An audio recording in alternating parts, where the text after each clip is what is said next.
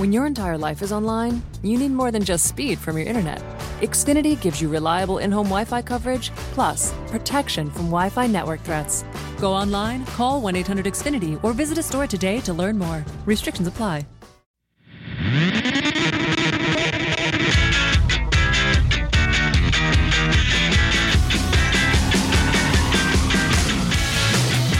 Good morning, White Sox fans. I'm Jim Margalus, and this is your White Sox wake up call for September 17th, 2019.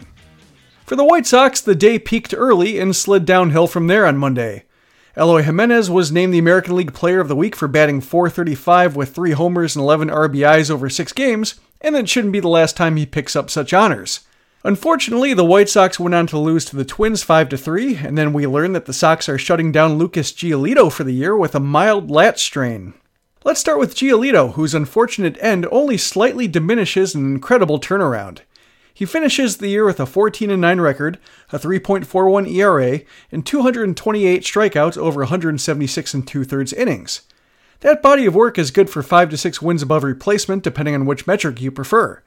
It's unfortunate that he won't get the chance to crack the top three in the American League Cy Young race or make a run at Ed Walsh's stranglehold on the White Sox strikeout record for right handed pitchers, but considering he was baseball's worst qualifying starter last year, it's hard to complain too much. With Giolito out of the rotation, the White Sox are basically running out five starters who are trying to hang on for dear life. Reynaldo Lopez had that kind of night on Monday.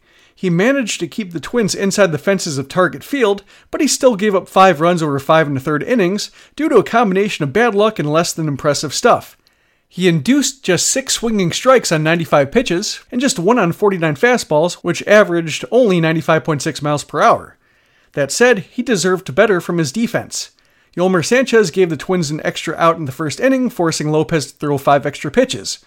With the game tied at two in the fifth inning, Ryan Goins pulled up short of the warning track on Mitch Garver's deep drive to right field when a more experienced right fielder probably makes a leaping effort. The result was an RBI double that gave Minnesota the lead.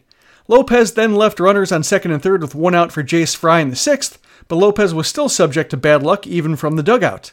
Fry got Luis Arraez to cue one off the end of the bat towards third base, which is where Yoan Moncada thought it was going. Had the ball taken a direct path, Moncada might have been able to start a rundown or hold the runner at third. Instead, Crazy English carried it toward shortstop, and Moncada couldn't change direction in time to stop it. It spun through the infield for a two run single that made it a 5 2 game. That added to a rough night for Moncada, who made a pair of outs on the base paths. The White Sox offense had no answers for Jose Berrios after the first two innings.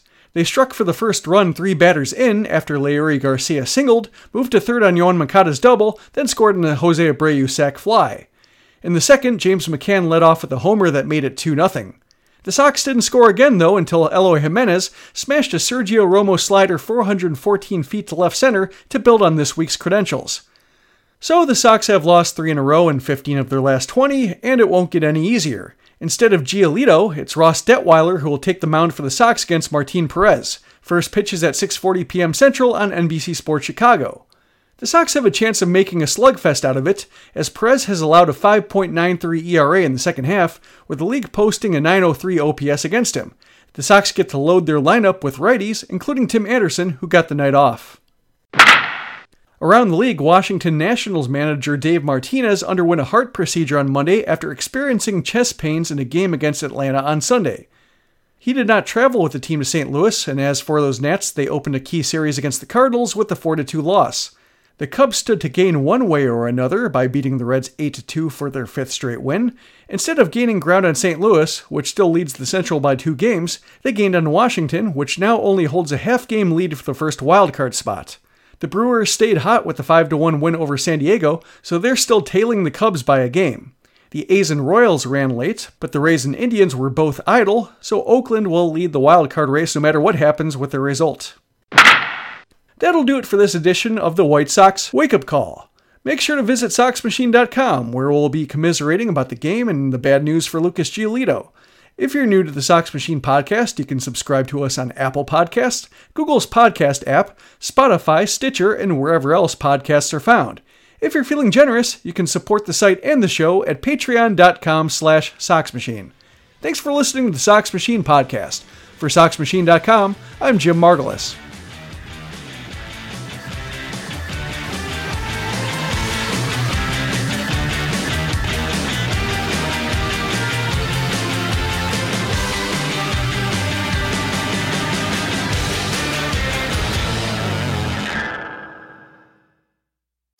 When your entire life is online, you need more than just speed from your internet. Xfinity gives you reliable in home Wi Fi coverage, plus protection from Wi Fi network threats. Go online, call 1 800 Xfinity, or visit a store today to learn more. Restrictions apply.